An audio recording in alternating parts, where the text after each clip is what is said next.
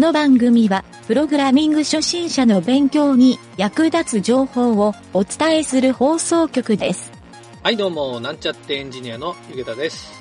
またまた新しい万能調味料に出会ってしまいました。それはですね、黒ごまなんですが、すった黒ごまは何にかけてもいけますよ。それではなんちゃってラジオ、始まるよ。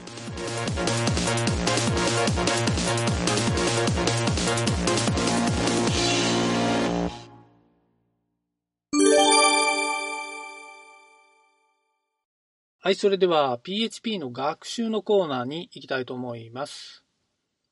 今回は繰り返し処理というのを学習してみたいと思います。PHP の繰り返し処理は3種類あってですね、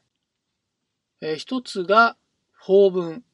for の for ですね。えー二つ目がファイル文、WHILE って書きますね。三つ目が for each、FOREACH。はい、この3種類あるんですが、とりあえず今回はですね、この中で一番基本的な for 文というのを学習してみたいと思います。はい、基本的にですね、えー一番基本っていうぐらいなので、他の for 文ですね、あのファイルと for each。これを使わなくても、for 文だけで十分プログラミングができるっていう基本ですね。はい、それではですね、最初にこの for 文の書き方、構文ですね。はい、これをまず覚えておきましょう。はい、書き方を言いますね。まず最初に、えー PHP の基本的な書き方というのは、えーこれまでやってきた内容と同じなので、そこは割愛しますが、繰り返しの for 文のところだけの構文になります。まず for の for ですね。その次に丸括弧。ダラー i イコール0セミコロン。続けて、ダラー i 小なりの10セミコロン。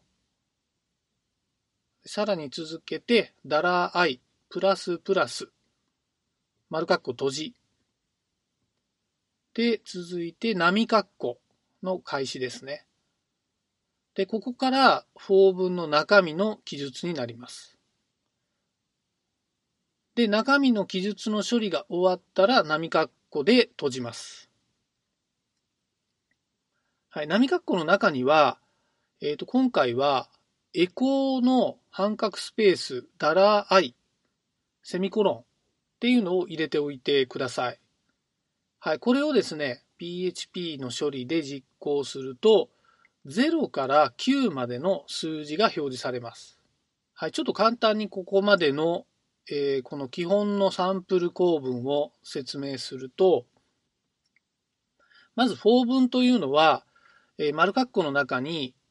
ダラー i の処理をいくつかやっているのが、構文を見るとわかると思うんですが、まず最初に、ダラー i イコール0。ここでですね、一番最初にダラー i に0を代入しています。で次に、えー、for 文の間、ずっと繰り返しの処理が行われるんですが、繰り返しが終わる条件を次の段階で書いています。ダラー i の小なりの10。これは10よりも小さければ中の処理を実行するという意味ですね。で、最後にダラー i にプラスプラスっていうインクリメントをしたのは、ダラー i が、えー0からですね、1ずつ増えていく繰り返しになるという感じですね。はい。多くのですね、繰り返し文はもうこの基本構文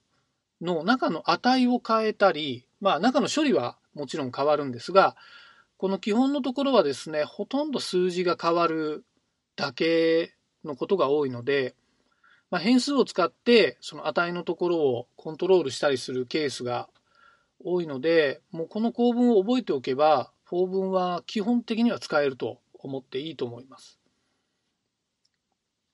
ただし、えー初心者の人が法文でつまずきやすいポイントというのがあって、これはですね、僕が以前講師をしていた時に、ちょっと聞いたことがあるというか、そこの生徒さんが話しているのを聞いて、えー、そのポイントというのをですね、説明すると、まずですね、この法文を書いたときに、中に書くプログラムの処理でですね、このダラ i の値がどういうふうに遷移をしているかっていうのがわからなくなるっていうふうに言われてました。はい。このラジオを聴いてるプログラミング初心者の人も、おそらく同じ感覚を持つんじゃないかなと思うので、え、とりあえずですね、そこは、えー、一旦ですね、この構文を使い慣れるっていうところで、え、サンプル文を書いて、値を自分で変えてみて、まあそういう動きをするっていうのを理解していくっていうのが重要だと思います。あともう一つ、その初心者がつまずくポイントがあって、えー、その丸括弧の中身ですね。ここの構文が思った通り書けないっていうふうに言っている方がいたんですが、まあそういう方が何人もいたんですね。はい。なので、これも構文を覚えるという、まあ、丸暗記するレベルで今回はいいと思うので、えー、ちょっとですね、そこら辺をポイントとして押さえておくのがいいんじゃないかなと思います。はい、そんな感じでですね、今回から、え、繰り返し文について何回かに分けて学習したいと思いますので、えー、次回も頑張って学習していきましょう。それでは本日は以上になります。